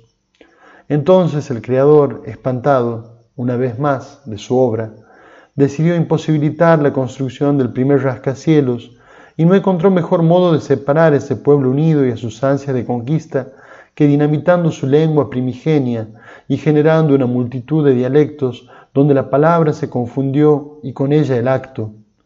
Nada de lo que venía sucediendo fue posible de ahí en más. Las instrucciones de los capataces, las ideas de los ingenieros, los pedidos de los ayudantes, todo se mezcló en una masa difusa de lenguas y nombres. Allí nació el primer desencuentro. Dios había puesto un orden en la creación sin tener que eliminar al hombre. Simplemente le regaló la perplejidad, la soledad y el infortunio de decir sin ser entendido, pero también la riqueza de sonidos y voces y la mágica posibilidad de recrear un mundo con solo nombrarlo en distintos idiomas. Por otra de las piezas faltantes se cuela el acto inaugural del Congreso Internacional de la Lengua Española, el rey de España, trastabillando en un discurso que evidencia su fingida erudición, al llamar a nuestro máximo escritor argentino José Luis Borges, solo pudo ser opacado por el insólito y correcto, de ahí lo insólito, uso del subjuntivo por parte del expresidente Macri, en el que señaló qué es lo que pasaría si los argentinos hablásemos en argentino, los bolivianos en boliviano, los peruanos en peruano y así hasta el tedio. En su alocución, el presidente destacó la importancia del uso del idioma común para el desarrollo de los países. Sin duda, la unidad de la lengua española en Latinoamérica sirve para comunicarnos con los hermanos americanos y sirvió también durante varios siglos a España para conquistar, unificar y mantener un imperio. Lo cierto es que si bien el español está presente en toda Latinoamérica, prácticamente todos los países tienen otras lenguas aborígenes que aún se hablan en sus territorios.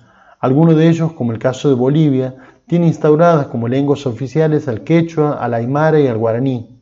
Todo esto sin mencionar los fenómenos de slang, la incorporación de diversos anglicismos que forman parte del habla cotidiana de muchos países americanos y otros modos especiales, musicales y reos como el lunfardo. Estas formas periféricas de comunicación, aunque muy activas y saludables en lo que a su uso se refiere, obviamente no son percibidas por el radar presidencial ni por el de aquel que le escribe los discursos. Por otra de las piezas ausentes asoma el filólogo boliviano Emeterio Villamil de Rada, que sostiene que el lenguaje primigenio, anterior a la dispersión divina, no era otro que el aymara, como vemos en la cruzada hegemónica del idioma, en el complejo rompecabezas de esta Babel, no solo aparecen dioses, filólogos, presidentes, dominantes y dominados, vencedores y vencidos, sino también reyes que en su ignorancia lo nombran a Borges como un amigable Pepe Luis.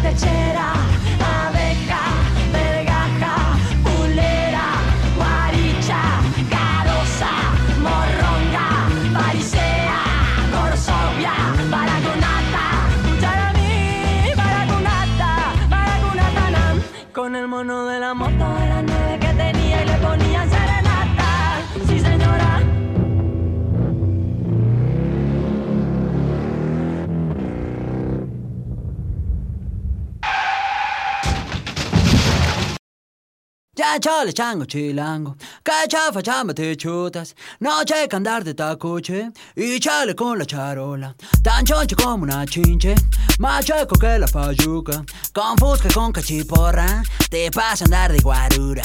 Mejor yo me echo una chela y chance enchufo una chava, chambeando de chafirete, me sobra chupe pachanga.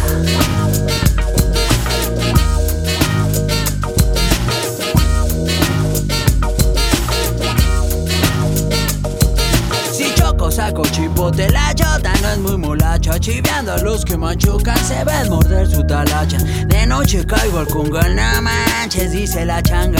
A choro de este por ocho en chifla pasa la pacha Pachuco, cholos y chundos, chichinflas y malapachas. Acá los chompiras rifan y bailan tibiritabas cholos y chundos, chichinflas y malapachas. Acá los chompiras rifan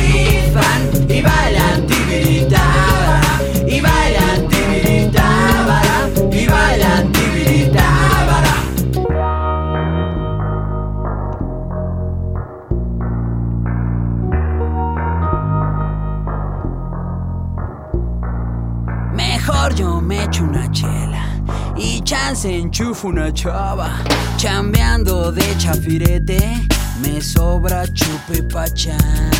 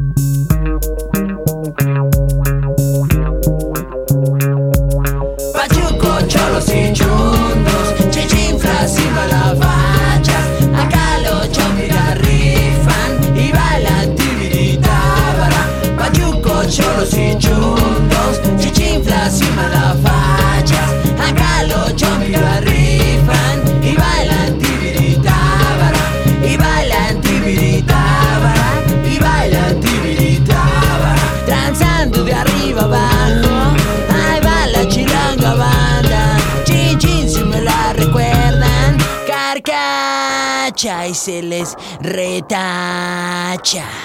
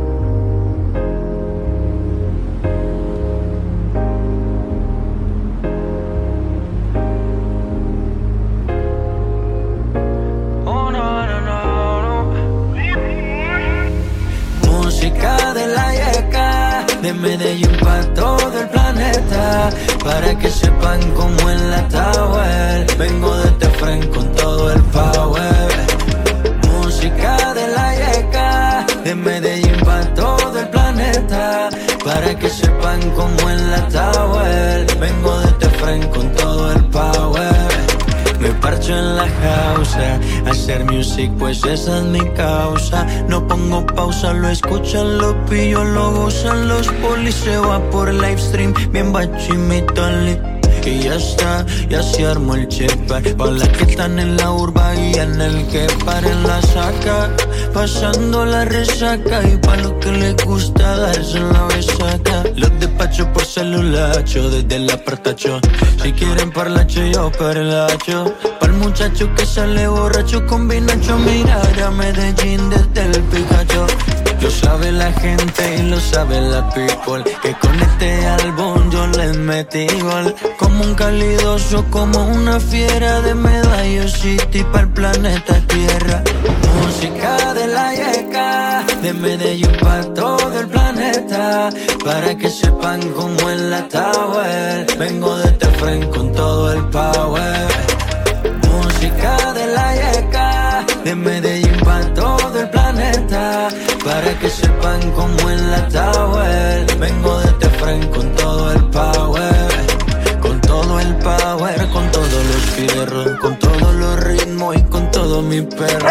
Con toda la salsa, con todo lo queso, con toda la carne y los aderezos. Esa es la receta que se cocina.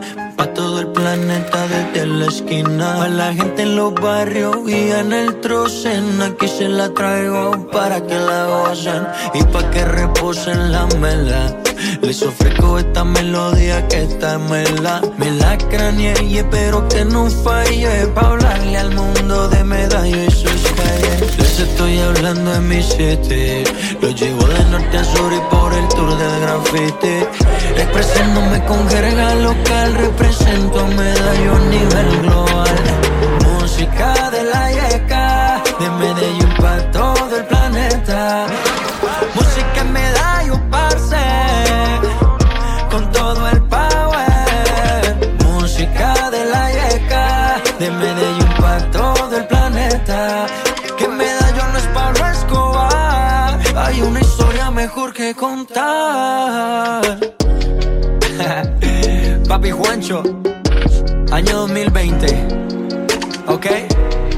Año difícil, pero somos positivos, mi gente. Los extraño, no la hora de montarme una tarima y poder cantar el disco más hijo Puta. Rick Boys, Maluma Baby. Papi Juancho. Ajá. Teo Grajales. Por ahí nos vemos, por ahí nos vemos.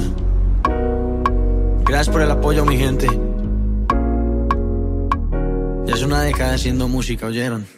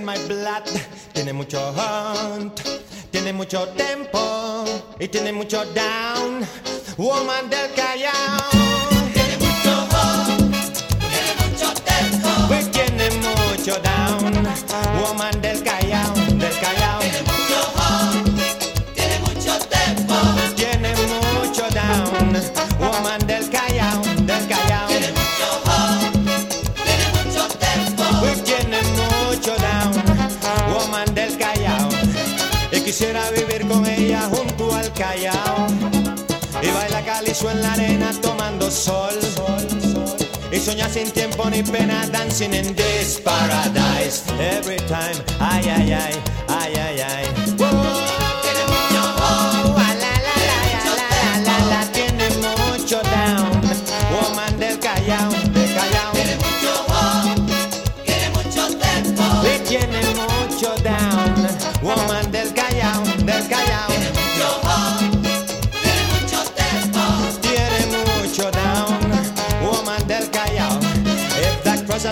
Lovely man down, gone to El Callao. All the woman I see calypso into the blood.